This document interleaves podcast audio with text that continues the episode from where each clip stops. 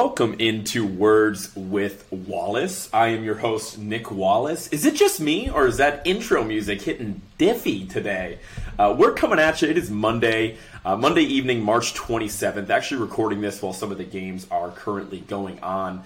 Um, we have a really exciting episode for you today. So, uh, we're going to be focused on what I like to call the NBA pressure pyramid. I know, super creative, right? Uh, we love alliteration here on the podcast. And, and what this really means is we're going to be focusing on, um, you know, we're about two weeks away from the end of the regular season here and the start of the NBA playoffs.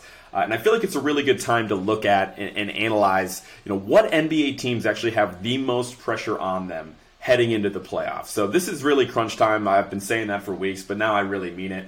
Um, so it's going to be fun to really focus on some of the narrative, some of the history with these, you know, contending teams and, and maybe maybe not contending teams. We'll see.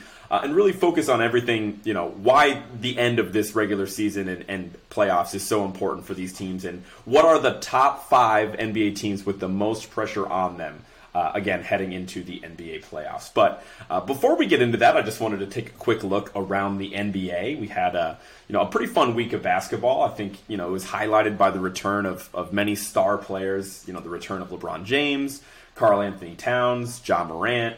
Um, you know lesser named players, Rob Williams and Gary Payton II. All those guys coming back from uh, extended absences, we'll say, for, for different reasons, not all injury based, uh, as we know with Ja Morant. Uh, but I couldn't help but identify a bit of a trend that we're setting with the pod. It's a bit concerning, right? So, you know, we had RJ on earlier in the month, and, you know, within a week of that podcast being posted, uh, we focused on the Boston Celtics, of course, in that podcast, the Celtics Vibe Check. Uh, and within a week of that podcast being posted, um, the Celtics suffered probably their worst loss of the season to the last place and, and worst record in the entire league, uh, Houston Rockets. Uh, and it really was kind of a loss that came out of nowhere, and and you know it was really panic inducing for a lot of Celtics fans out there. And if you thought that was bad, well, you know, last week, as you probably saw, we had Ian uh, Kayanja of A to Z Sports on to talk about the Dallas Mavericks. We did a, a, Dallas deep dive. Definitely encourage you to check out that episode if you haven't already. Uh, and that was a lot of fun where we talked at length about the Mavericks. But even though we dedicated a full episode to them last week, I need to talk about them because they had you know one of the worst weeks in in franchise history i would argue. Like i know that that sounds dramatic but i, I truly mean it. Um, they went on as soon as that podcast was posted their next four games um, they lost them all. Uh, one was to golden state another was to memphis and the last two were to the charlotte hornets uh, a roughly what like like 20 or, or 15 win team that's at you know last place or second to last place in the eastern conference um, and not only that, the first game that they lost to Charlotte, Charlotte was missing their three leading scorers, arguably their three best players in LaMelo Ball, Terry Rozier, and Kelly Oubre. Uh, maybe not three best players. Hayward's pretty good too, but certainly their three leading scorers. And the Hornets were on a second night of a back-to-back, and the game was in Dallas. And the Mavericks really, really need to win. I think that's the part that can't be overstated. The Mavericks are at full health. The Hornets are banged up as shit playing in Dallas on the second night of a back to back, and Dallas drops that game. And just to remind you, you know, the Mavericks are, if, if the season started, or the playoffs started today, excuse me, Dallas would be an 11 seed. Dallas would not even be in the play in game. And of course, as I might remind you, like the four seed in the Western Conference, all the way down to the 12, it's still only separated by like three and a half games. So all these games are really, really important, especially for the Mavericks. So this is a really bad loss. And again, I don't want to spend too much time on Dallas, but I, I had to talk about it because, you know, as I mentioned with Ian, the primary focus, you know, for this Mavericks team is should be keeping Luka Doncic, Luka Doncic, excuse me, happy at all times. And for them to drop even that first game to Charlotte, uh, he actually had a quote um, after that first Charlotte game, and I want to read to you guys real quick. Uh, again, this is Luka Doncic. Sometimes I don't feel it's me. I'm just being out there. I used to really have fun, smiling on the court. But it's just been so frustrating for a lot of reasons, not just basketball. Uh, Luka went on to elaborate that you know he was dealing with some off the court stuff, which we certainly wish him the best with. He, he didn't elaborate on that much. It seemed like it might be some family based issues, but Uh, that doesn't sound like a happy superstar to me, right? I think that alone raises an area of concern, and I don't want to spoil too much of what I talked about with Ian, but he was really, really low on Jason Kidd and, and his outlook as a head head coach in this league, and you know if he's even fit to be that. And I don't think that there's more of a red coaching fl- or a coaching red flag than what we saw because Dallas had the rare opportunity to bounce back after that loss to Short, the, their first loss to Charlotte, right?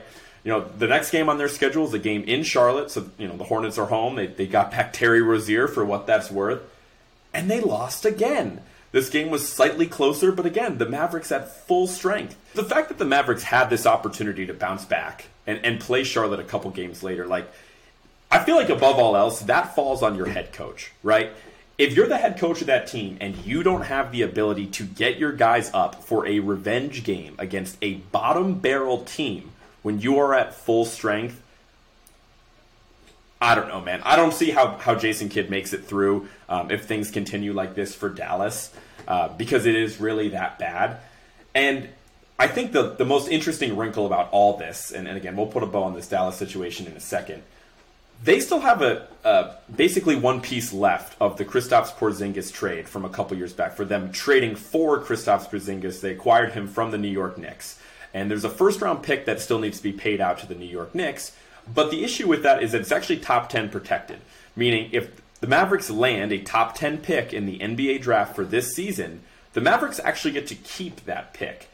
And so I guess the only thing I would say is that there is some sort of silver lining for Dallas, where if they actually continue to bottom out and that pick ends up being, and now there's a lottery system, and, and we you know mostly understand that I would imagine. So you know whether they make the playoffs or, or excuse me, if they miss the playoffs, there's not even a chance that um, there's a chance that that pick still might not convey.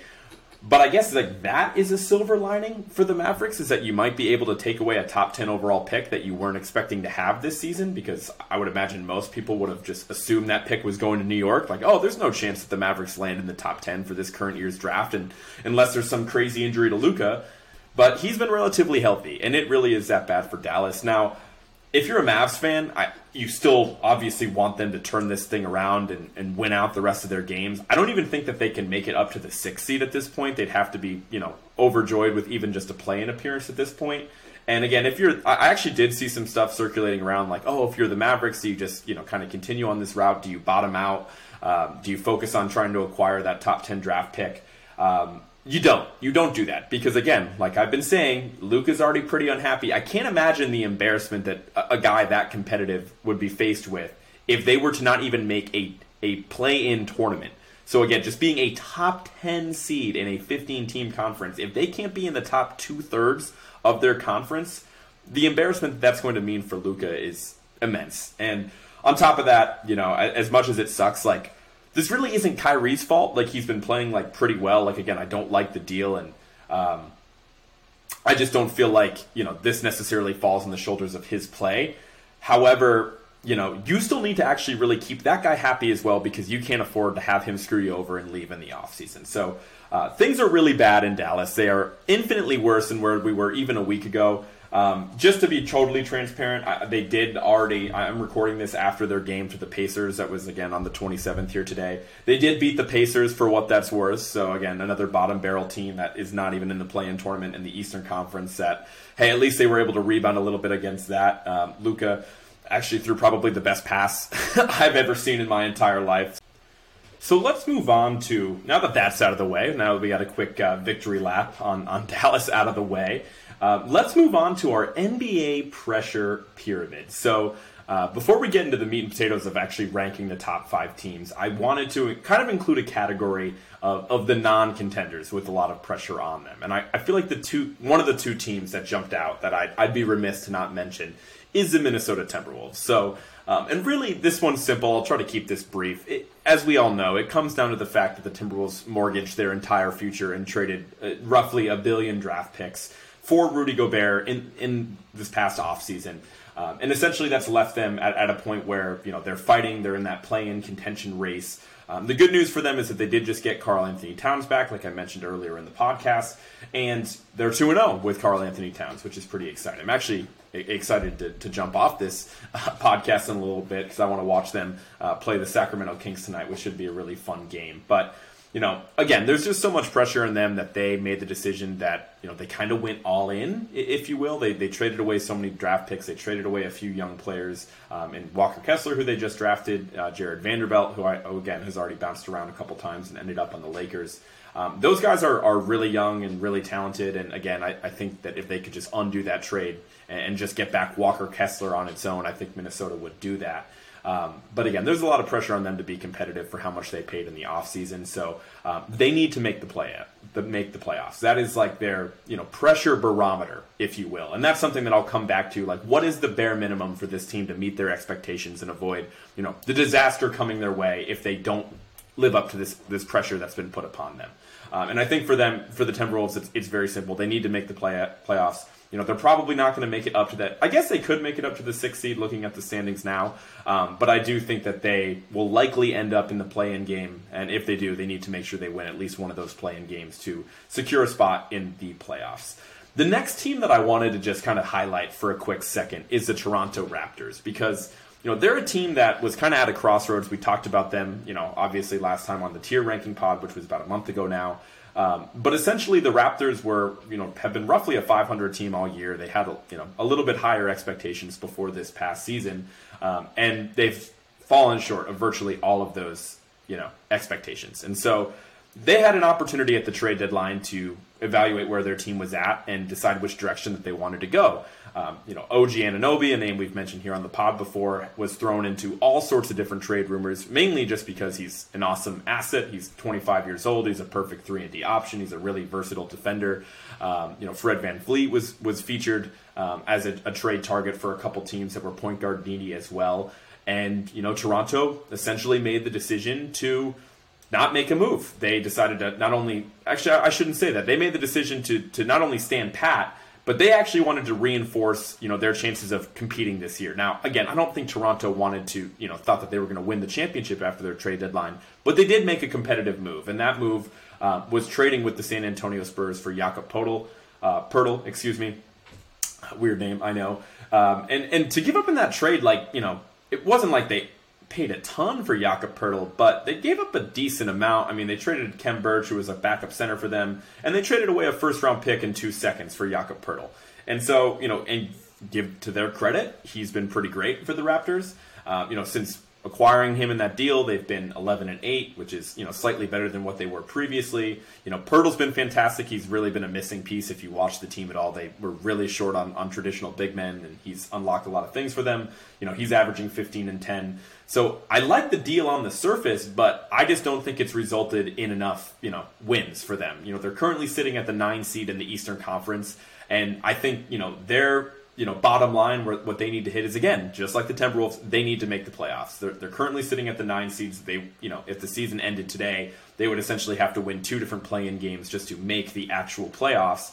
Um, and I think that they need to get that done. And you know, that's easier said than done, especially in the East. Like you're matched up with, you know, Miami's in that range. You know, Atlanta's in that range. You know, Chicago's been really frisky of late, and they're in that range. But I do think that, you know, if you're the Raptors and you have a, a, solid roster, you have Fred VanVleet, you have OG Anunoby, you have Pascal Siakam, you know, you have Jakob Poeltl, and you have allegedly a pretty good coach in Nick Nurse that, you know, is really just focused on, you know, he's not really developing a bunch of guys off the bench. He's just focused on playing his starters, you know, 35 minutes a game. I expect them to come out of the, you know, not come out of the East, but coming out of the play, come out of the play-in tournament in the Eastern Conference. And so uh, I think that they have a, a more pressure on them than you might think. So I want to get into an honorable mention before we get into the top five because this was really tough for me. I think it came down to, to six teams that had you know jumped out by facing more pressure than the rest of the group. So it was, it was kind of tough to, deciding where I wanted to make the cut. But so this is going to be an honorable mention outside of the actual pyramid itself, and this is going to be uh, none none other than the Memphis Grizzlies. Um, and I think what's so funny about the Grizzlies is like I think a lot of this pressure is self-induced, and we'll get into that in a second. Let's quickly take a look at where the Grizzlies are at. Um, you know, Ja just came back. He, he looks great. You know, to, to nobody's surprise. You know, he physically he's the same guy. He didn't suffer an injury. It was um, obviously some mental health stuff that he was going through, and we're happy to have him back. Um, so of course he looks fine. You know, that being said, they they surpassed Sacramento. Sacramento's been on a bit of a slide recently, and Sacramento had the the two seed for a little bit there. Well, now it's Memphis again, and, and just to kind of look at where they've been, right? I mean, they jumped on the scene, you know, as more of a competitive team about two years ago. Um, that year, uh, that season, they ended up losing to Utah in the first round of the playoffs, uh, which was reasonable. I think that that season overall was a success. Taking a closer look at at last year, right? Like, you know, again, they, they won in the first round against Minnesota, but I think that was definitely a 2 7 matchup that could have gone either way. If you watch that series at all, you know that you know, Minnesota was basically up by double digits in virtually every game in that series. And I, I felt like just by watching that series, it was more of, you know, Minnesota finding ways to lose rather than Memphis finding ways to win. And so, you know, that's just something to keep in mind. But they end up losing to Golden State in six games, and you know that's a team that was the best team in all of basketball last season. So there's really no shame in that. But this season in particular, I think you know we've touched on it a little bit. But earlier in the season, Ja Morant had you know, an interview with Taylor Rooks where he, you know, he said, and I quote, I'm fine in the West, you know, basically suggesting that the only team in the entire league that he was worried about was the Celtics. You know, basically, you know, they're mentally penciling themselves in for a finals appearance, and that got overplayed quite a bit. Um, and then, of course, I don't think Ja helped his case by being caught up in some of the controversy that he's been involved with recently that I don't want to get into too much. But in general, I just feel like they have done a really great job at putting a target on their back this season. Like they went to more of like, you know, on the national level, a young, likable, exciting team. And they're still, you know, an exciting team. They're still very fun to watch. But, you know, throughout everything they've been involved with and all the shit that Dillon Brook, Brooks gets into, they've definitely put a target on their back. Teams don't take them lightly like they did last season. And so, you know, for them, I think that they still have a little bit of a grace period because they are so young and so many people still do like Ja you know, their bottom line is they better win one round. They better win one round or else it's going to get ugly. And I do think that they are an upset alert team depending on, you know, if Golden State ends up in that seven seed, if the Clippers end up in that seven seed and, uh, you know, match up with Memphis in the first round. It, you know, I don't know if, if I would take Memphis in that matchup, but, you know, Grizzlies fans, they better hope that they win one game out there. So, or one round out there, rather. Moving on to the base of the pyramid, and at my number five spot for you know top five, again most pressure on them heading into the end of this season. Um, I have the Los Angeles Clippers. Now, when I originally got the idea of kind of doing this segment, I was picturing the Clippers to be pretty high on this list because it, it, it, certainly was feeling like a now or never season. Um, and the unfortunate news, recent news for the Clippers anyway, is that you know Paul George suffered a knee injury earlier this week. You know, he's likely to be out two to three weeks, which would put him, you know, at best case scenario, you know, around the first round of the playoffs. So we'll see. You know that it, it, certainly looked a lot worse than a two to three week injury. I'm certainly no doctor, but it was it was pretty gnarly to watch. Um, you know, that being said, it's hard to give them another injury pass because I wanted to. Again, I think the pressure that stems with these teams, you, you have to look at their last couple years of playoff success and kind of analyze where they are. So, just as a reminder of what the Clippers have looked like the past couple years, you know, the 2019 offseason is where they made their big splash, right? They, you know, they traded or they signed Kyrie, or I signed Kyrie, they signed Kawhi Leonard and they traded for Paul George. Um, so you know, after that point, they you know, with this cur- roughly current roster construction is kind of the period I want to evaluate them on. We have a decent sample size here. So the first season that they had both of those guys was the bubble season. They were, you know, the two seed that season. Again, the 2020 season, the bubble season. Um, they were a three seed and they lost to the Nuggets in seven games and kind of under the radar blew a 3 1 lead. Like, I know that that was talked about a little bit at the time, but, you know, it was a bubble, so people kind of gave them a break for that. So, whatever. But they were healthy. That's the important thing. And they ended up blowing, you know, a, a series to Denver in seven games. Uh, the following season, the 2021 season, um, you know, they were the four seed. They lost to the Suns in the Western Conference Final again, they kind of got a pass for that because Kawhi, you know, tore his ACL in round two against the Jazz, and you know the Clippers were short-staffed and they were facing a really good Phoenix team that obviously ended up making it to the finals um, and nearly winning the whole thing. So you know, something to keep in mind. The next season, um, which was what that was last season, um, they were the eight seed. Um, they had no Kawhi virtually all season. Paul George only played in 31 games, and they lost two consecutive play-in games and didn't even make the overall playoffs. So again, in the play-in tournament, not in the playoffs. So where does that leave us now? So obviously you have a pretty spotty record here. Where again, just to summarize, they made it to what uh, round two. Then they lost to the Suns in the Western Conference Finals, um, and then they didn't even make the playoffs last year. And I feel like now is really where the, the pressure is starting to build because what I didn't really talk about is that, again, before all of those seasons that I just mentioned, they were, you know, very highly ranked, you know, widely considered across the NBA as contenders. And, you know, we certainly haven't seen them get all that close. Again, most of that comes down to injury, but I feel like this is where, you know, the patience is starting to wear thin. You know, if you're Steve Ballmer, you know, owner of the Clippers, if you're, you know, a true Clippers fan, I know there's not that many of them out there. I feel like what's really kind of building the pressure is the Paul George trade, right? Like, you know, that's a deal that, you know, I don't in the moment, you don't really give him much slack for because it was a deal that, again, Kawhi wanted to play with Paul George, and they felt like it was a deal that they had to do in order to get, you know, sign Kawhi, who, again, this was Kawhi coming off a title. He was at the peak of his powers. And, you know, it's a deal that you, you do. You pay over the moon. And this was like the first major, like, holy crap, like, superstar trade that we saw where they basically traded for, you know, they traded away Shai Gilgeous-Alexander and a shitload of first round picks, and they brought back Paul George. Now it's starting to get really bad um, in terms of how that trade looks because, again, Paul George's health record has been spotty and it's continued that way this year. But you know, Shai's made the leap. You know, I've talked about I talked about Shai a little bit last week, but you know, the guy's averaging over 30 points per game. He's you know looking at likely a first or second team All NBA season. Um, you know, if not at the very, he'll be on an All NBA team. That much is for sure. And one of those first round picks turned into Jalen Williams, uh, you know, aka J Dub. Uh, I know there's two Jalen Williams in, in the Thunder, but the better Jalen Williams that's currently second in Rookie of the Year race. And on top of that, you know, they also got Terance Mann in that deal. There's still what three first round picks left to be paid out in that deal, and a first round pick swap. So again, Paul George for Shai Gilgeous-Alexander, Jalen Williams, Terance Mann, three more first round picks and a pick swap left. Yikes. If they don't end up at least making it to an NBA Finals at some point with the current construction of this team, this is it's already really bad, but it's it's going to be it's just going to really solidify how much of a joke and how much of the little brother that the Clippers are because they truly have had a talented team the past couple years, and for them to not get it done, uh, that's really bad. And so again, I dropped them down to number five on this list. I had them a lot higher, but now with the Paul George injury, it's like are they going to get a pass again? I don't know, but I still think that with how this team is constructed, they would be should be their bottom line is they need to beat anybody in the Western Conference that's not Denver or Phoenix is kind of where I like to you know put the, the bottom line for the Clippers. Moving on to the number four team on this list, uh, a team near and dear to my heart. This is where I put in the Boston Celtics, and so um, let me just take a, quick look at, at where we're at, um, you know, legacy wise. Fun. This is like a fun, you know, little brag for Celtics fans. We've only missed the playoffs one time since winning the title uh, in 2008. Uh, that's just a kind of a fun fact. So we've certainly had a lot of success. You know, we, we haven't got over the hump. We haven't won the finals, obviously, since 2008. Um, but we have had a lot of playoff success, and you know, you can still fall back on the fact that you know both of our superstars are relatively young, and you know we're really well coached, and we have a rookie or not well coached. We have a rookie head coach, anyways. Um, and so there's a lot of time for this team to develop, and yada yada yada.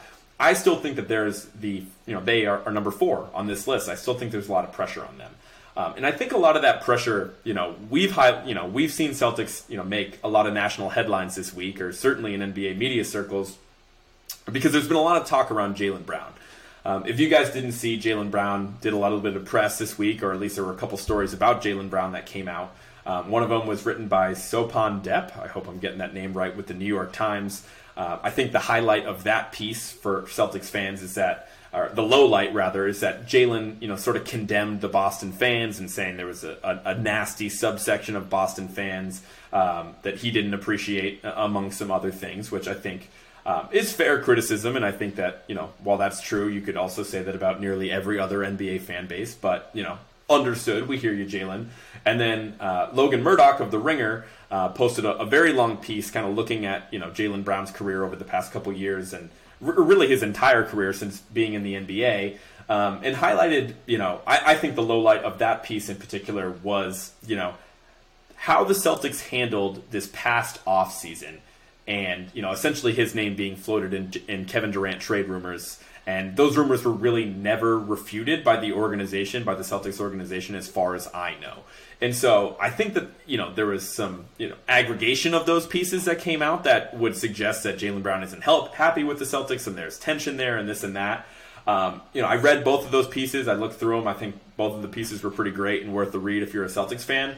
That being said, my level of concern with Jaylen Brown is probably like a three out of ten. Like I don't think that those pieces really told me anything I wouldn't guess. I think the big takeaway is just that, like, yeah, you're right. The Celtics probably mishandled that Durant situation, and they probably could have came out and refuted some claims, or and even if if that was a lie, they could have at least done some positive PR to do that. But I think that came down to the front office having you know more fires to put out, um, dealing with the Ime Udoka situation, the, the head coaching situation, um, you know, rather than being worried about Jaylen Brown's feelings and all that, which you know you can say that's an excuse and whatever, but I think that was kind of what they were dealing with at that time. So you know, that being said, you know, let's let's kind of zoom back in on this season, right? You know, the Celtics are the two seed. They've kind of steadied the ship a little bit. They had a rocky, you know, early March as we kind of talked about, but they've had some, you know, good wins lately, mostly against easy teams. I think the most notable win they've had was against Sacramento, which was a really great ro- road win for them. But you know, the part about Jaylen Brown that I am concerned with is, you know, the fact that you know all these negative media headlines are combined with the fact that his con- contract situation is a little rocky. Um, you know, he's under contract for obviously this season and then next season, but as currently constructed, he would be an unrestricted free agent after next next season. And from what I've been, you know, told and what I've heard anyway, rather, uh, is that he's really unlikely to sign an extension before that, basically because you know it's not maximizing his income because we got him on a really you know cheap contract for how talented of a player he is. He's clearly a max contract player. I don't think there's many people debating that. Um, but essentially, if he were to sign an extension, it would be based off of you know the the current contract we have him on, which is obviously not max money. And so you know you could argue that you know he does just wants to maximize his income, which is very fair. Or you could say he's not going to sign an extension because of all the things that came out in those pieces that we just talked about you know, I'm sitting here just hoping, like praying to God he makes an All NBA team, which I haven't really taken a super close look at, but I'm sure he has a chance at doing this season. Um, and I think if he makes an NBA, All NBA team either this season or next season, that would make him eligible for a supermax extension, which the Celtics would be idiots not to do. He's clearly worth that money. Um, and so I think that you know that would make it so that this, the ball is kind of back in the Celtics court, where you know he would really have to be unhappy here to turn down supermax money. I, I cannot imagine he would ever do that. And so hopefully him making an All NBA team can kind of right the ship on that. Um, so that's that's my feelings on the Jaylen piece. But you know, I, I, think my overall outlook on the team hasn't changed. It's certainly been reassuring the past couple weeks, like we said, getting Rob back, um, steadying the ship a little bit. Um, I feel like the same spot as I did during the tier rankings. I think any a loss to any team that is not the Milwaukee Bucks is a total disappointment of the season. Hopefully, the Celtics stay at the two seed so they can at least make it to the Eastern Conference Finals before they see the Bucks, and hopefully the standings stay that way. I think that they will. Um, and you know, if they lose to the Bucks and you lose to Giannis, I mean, I can sleep easy as a Celtics fan depending on how it plays out. Um, but I do think that the team as a whole, you know, could go the distance. I think they're, you know, up there as my pick, or maybe you know secondary choice to win the whole thing behind Milwaukee. Um, I think they're that good of a team, and so hopefully they meet those expectations and, and don't lose to a team like Philadelphia or somebody else in the Eastern Conference. Moving on to our number three team on the list. This is where I had the Phoenix Suns. Now, we've obviously talked about it a bit on this podcast, how the Phoenix Suns, you know, essentially stole the trade deadline in terms of media attention and whatnot by trading away uh, Mikal Bridges and Cam Johnson and basically a crap load of picks for Kevin Durant.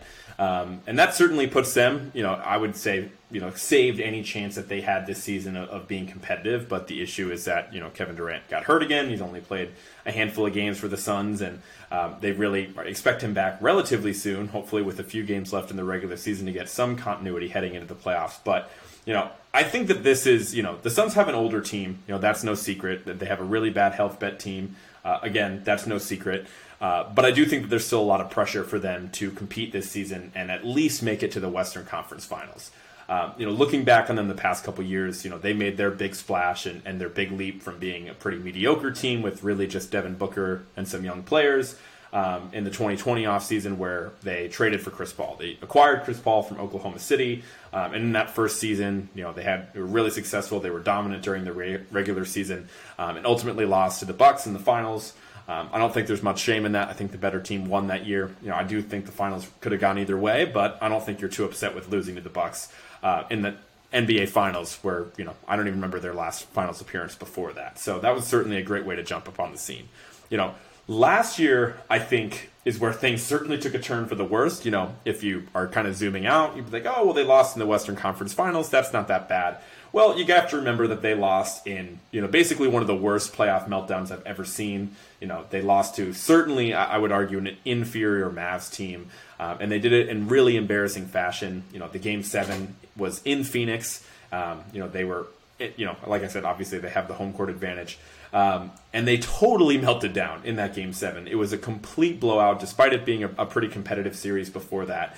Um, it was a total blowout where I think Luka outscored the Suns in the first half of that game seven. Like he outscored the entire Suns team um, himself in the first half, and I think it ended up being like a 30 or 40 point game. Like that's how bad it was.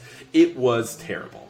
And that's a really, really scarring loss. You know, it does. It almost doesn't even matter at that point um, that it's the Western Conference Finals when you lose to an inferior team in that embarrassing of a fashion.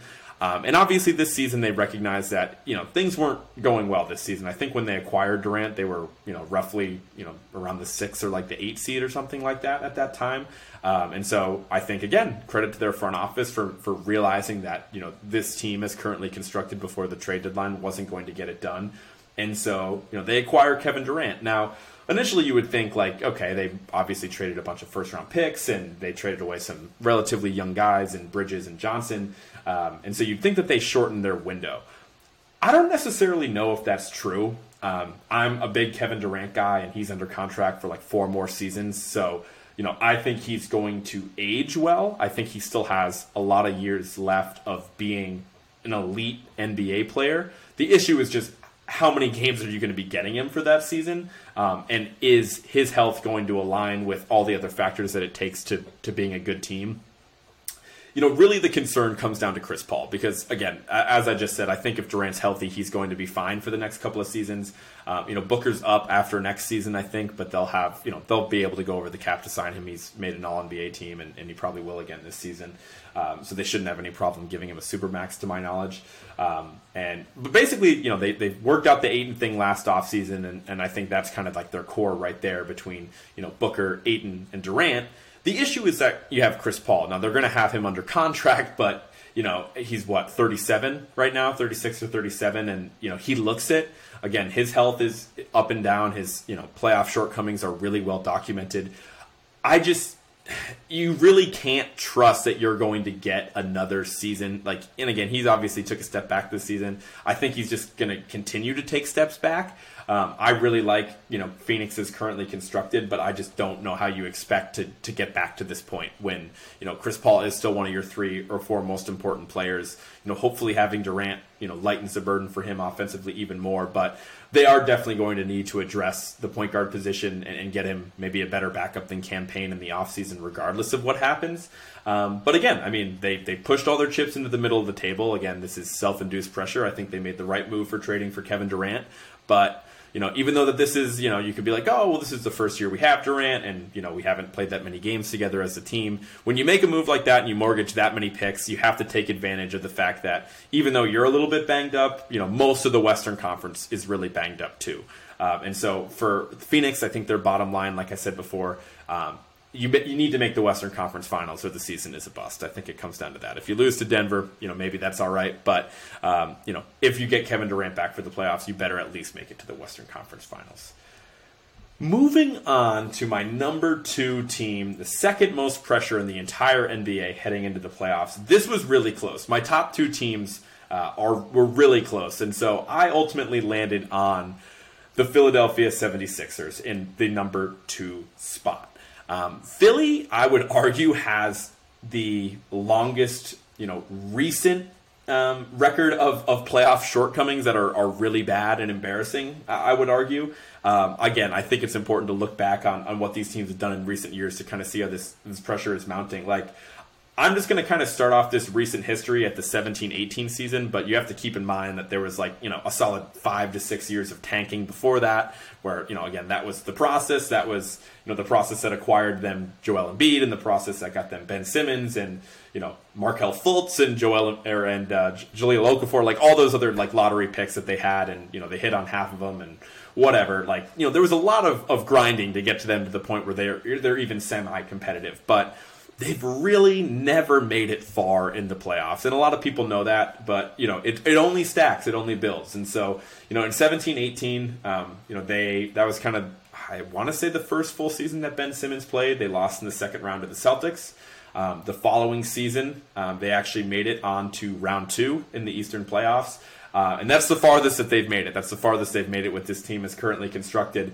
Um, and they lost in the second round to the Raptors. Now, that was an incredible series. That was a series that went seven games. That was the Raptors championship season. And of course, that was the Kawhi Leonard game seven buzzer beater shot um, to send them on to the next round. So, um, truly a heartbreaking loss. I mean, it's certainly a series that could have gone either way, but, you know, it didn't, the ball didn't bounce their way. And I, you know, I think Toronto was, was probably the better team.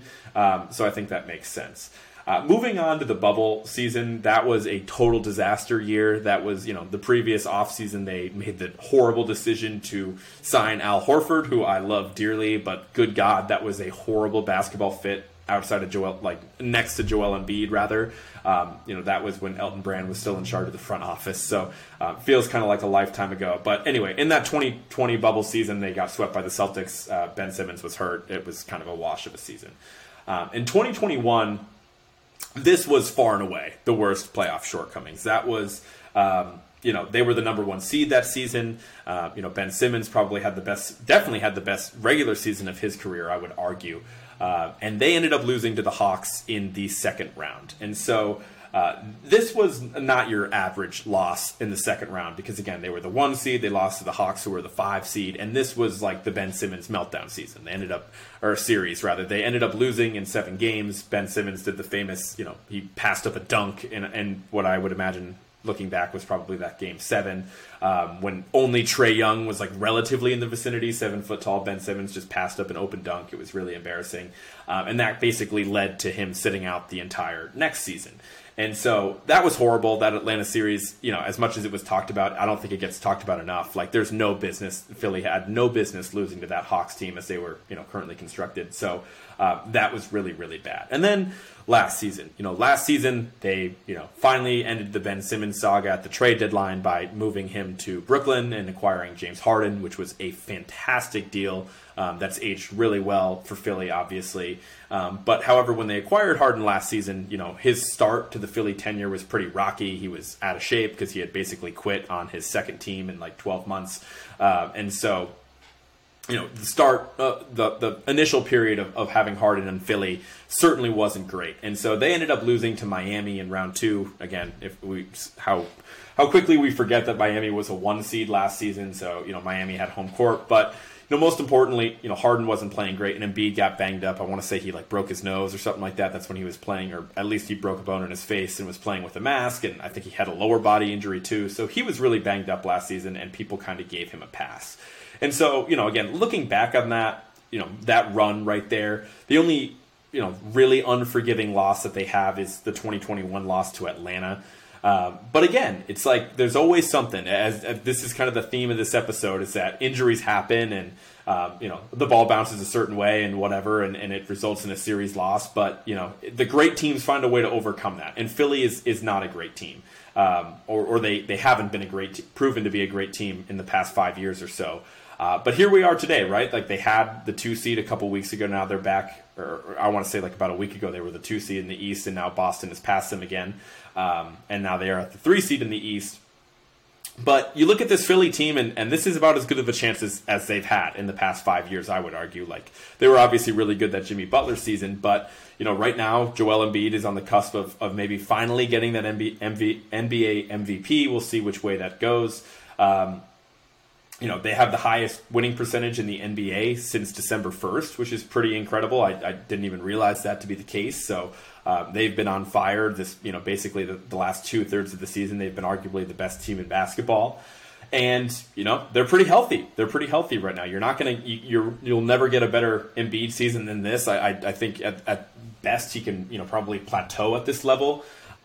But if Philly wants to avoid disaster, they need to make it to the Eastern Conference Finals. Now, yes, I do not think that they're going to get there. I do not think they're going to beat a Boston or Milwaukee, either one of those teams to get to there. But if they want to avoid the pressure volcano um, that is that they're going to suffer if they fall short of their goals, like they they need to make it to an Eastern Conference Finals. Like you know, you could say that. Um, you know, playoff success is important, and it's something that gets taken into account when you look at these MVPs. Well, Embiid virtually has none of it. And I think that this it needs to be Philly's year. I don't think it's going to be, but I think it needs to be. And, and you know they're in a tough situation, and that's why I put them that high on the list. That's why they are my second team.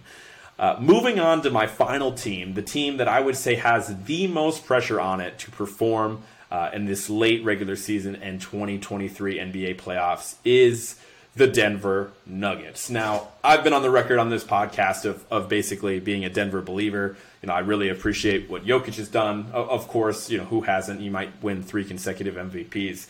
Uh, but I really like the surrounding pieces on this team. I think, you know, despite their moves at the trade deadline not exactly paying dividends yet, I think it, you know, there's still time for that to take place um, before the end of the season here. But you know, Denver's had some success. You know, honestly, they had more playoff success than I, I kind of thought. You know, just looking back at their recent history, you know, they kind of jumped on the scene in the 2018-19 season um, where they lost, you know, in round two of the playoffs to Portland. Um, that was a kind of a crazy seven game, a really crazy seven game series against Portland, um, where actually, again, it went seven games, and one of the games that Denver lost was a quadruple overtime loss, which is is pretty nuts. Uh, again, people, you know, who really cares about that series? Like they were just, you know, fighting to just lose and get killed. Like whoever won that series was going to get killed by Golden State, and eventually Portland did. Um, and it wouldn't have been any different if Denver made it. But I thought it was crazy how close they got to be making a Western Conference Finals that far back. Um, in the bubble, uh, the 2020 season, they actually did make it to the Western Conference Finals. They got crushed by a much better Laker team, but they did make the most out of the bubble experience. You know, that's where we certainly saw Jamal Murray hit his, you know, peak, if you will, his, his peak of his young career, um, where he was consistently playing his best basketball. Um, the following season, uh, which was two years ago, the 2021 season, uh, they were swept by Phoenix in round two. Um, Jamal Murray got hurt, I want to say, in that series or maybe the series before. Um, that's when he tore his ACL. Um, and so it was really no surprise that they lost to Phoenix. They were probably going to lose to Phoenix anyway. And then last year, I feel like they caught a lot of slack. Maybe it was just because, again, Jokic had just won his second MVP, but they ended up losing in round two to Golden State last year, which, you know, again, in the moment they took a lot of slack, but looking back, it's like, yeah, no shit. They lost to the best team in basketball, and they were missing, you know, Michael Porter Jr. and Jamal Murray. They're, you know, uh, third and second best players, respectively. Um, so it is pretty interesting that, you know, they took some slack for that. But the reason why I feel like there's so much pressure on Denver is, you know, really the career that Jokic is building for himself, like the fact that whether he gets the third MVP in a row or not, you know, it doesn't really matter. There's already so much pressure on that team. You know, if he does get that MVP, he'll he'll be joining uh, Wilt Chamberlain, Bill Russell, and Larry Bird as the only other three players in NBA history to win three consecutive MVPs, which you know, as you would expect, is is insanely impressive.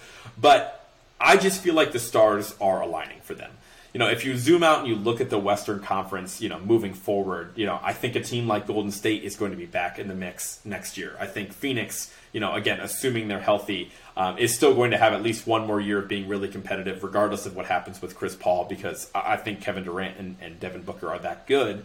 Um, you know, I think a team, you know, like the Clippers, like they could have a chance at next year. I think the Lakers are much better constructed if they, you know, go into into next year with the roster that they currently have instead of the roster that they had to start the season. Like, I think I could see a lot of growth for a lot of teams in the Western Conference. Is what I'm trying to say. Really, except for Denver, I think they could be just as good as what they are right now.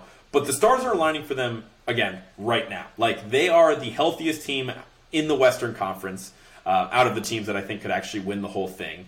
Like again, I know that you know Jamal Murray and, and Michael Porter Jr. are still kind of up and down, but you've had those guys all season. You really can't make the injury excuse anymore. Like it, it's a long season, and you know you've had them for 80 games now. You you have to you, you know nearly an 80 games now. Um, you know that being said, like I think for the Denver Nuggets, they need to make it to the finals. I think that this is the year where they need to capitalize. At the very least, you know, maybe if they make it to the Western Conference Finals and lose to Phoenix, that'll be enough for people. But, you know, Jokic is putting a target on his back by being so damn good and winning so many MVPs that they are facing a maximum amount of pressure. And I think if you're the Denver Nuggets, you need to look yourself in the mirror and be like, this is our opportunity. That's ultimately why I ended up settling on them you know, facing more pressure than than Philly is because in my heart I do not believe that Philly can win a title. I do believe that Denver can. Uh, I think it's unlikely. I still think you know the title is, is, going to come from the Eastern Conference. It's going to be Milwaukee or Boston, but. Uh, I do think that Denver needs to make it out of the Western Conference to, you know, reach their goals this season and to avoid, you know, a shitload of, of negative media attention, a shitload of, of turmoil, and it's just going to be a really long off season for Denver if they do not make it to the NBA Finals. So, uh, with that, let me just zoom out and kind of go through my list again. You know, again, just to, to focus on some teams that you know, non-contending teams that have a lot of pressure heading into the end of the regular season. I had the Timberwolves and the Raptors. My number six team slash honorable mention was the Grizzlies. Uh, number five, I had the Clippers, who again kind of caught a break because Paul George is hurt again. But what else is new? Uh, number four, I have Boston. Uh, number three, I have Phoenix. Number two is Philly, and the team with the most pressure heading into the playoffs is the Denver Nuggets. Um, I think with that, again, this is kind of a, a unique idea. Maybe I, pat, you know, i will probably bum myself out if I like Google this shit, like Google like NBA pressure pyramid at the end of this, and I'll find out that like there's like you know 15 pods just like this that already done it, and I'll be bummed. But whatever. Uh, I'm, I'm going to assume right now that ignorance is bliss, and I thought of this idea on my own, and hopefully it, it's a pretty cool concept that you guys enjoy. Maybe I'll get in my graphic design bag um, after this episode is posted in a couple days, and, and, I can make a graphic of this pressure pyramid um, and share it to get those uh, much needed social engagement clicks. We, we love those clicks. Uh, and we also love reviews. We love sharing the show. Uh, be sure to like, follow the show everywhere at Words with Wallace, uh, Spotify, Apple Music, wherever you get your podcasts, YouTube, Facebook, Instagram, Twitter. Uh, be sure to again like the show, follow the show, share the show, tell a friend. Uh, and we will be coming at you next week. Again, next week um, it'll be you know we're essentially exactly two weeks away from the end of the season, like I was talking about. So I'm not exactly sure what I'll do next week. I'm sure there'll be some other storylines for me to touch on. I don't think I'll get into the award stuff yet. Um, or I don't think I'll get into playoff matchups yet since that'll still be up in the air. So we'll see. A little TBD on next week's episode. Maybe we can be flexible with that. If you guys have any ideas for that, uh, let me know. But with that, I'm going to hit this button and get up out of here. Uh, you, you guys have a great rest of your week, and I will talk to you later.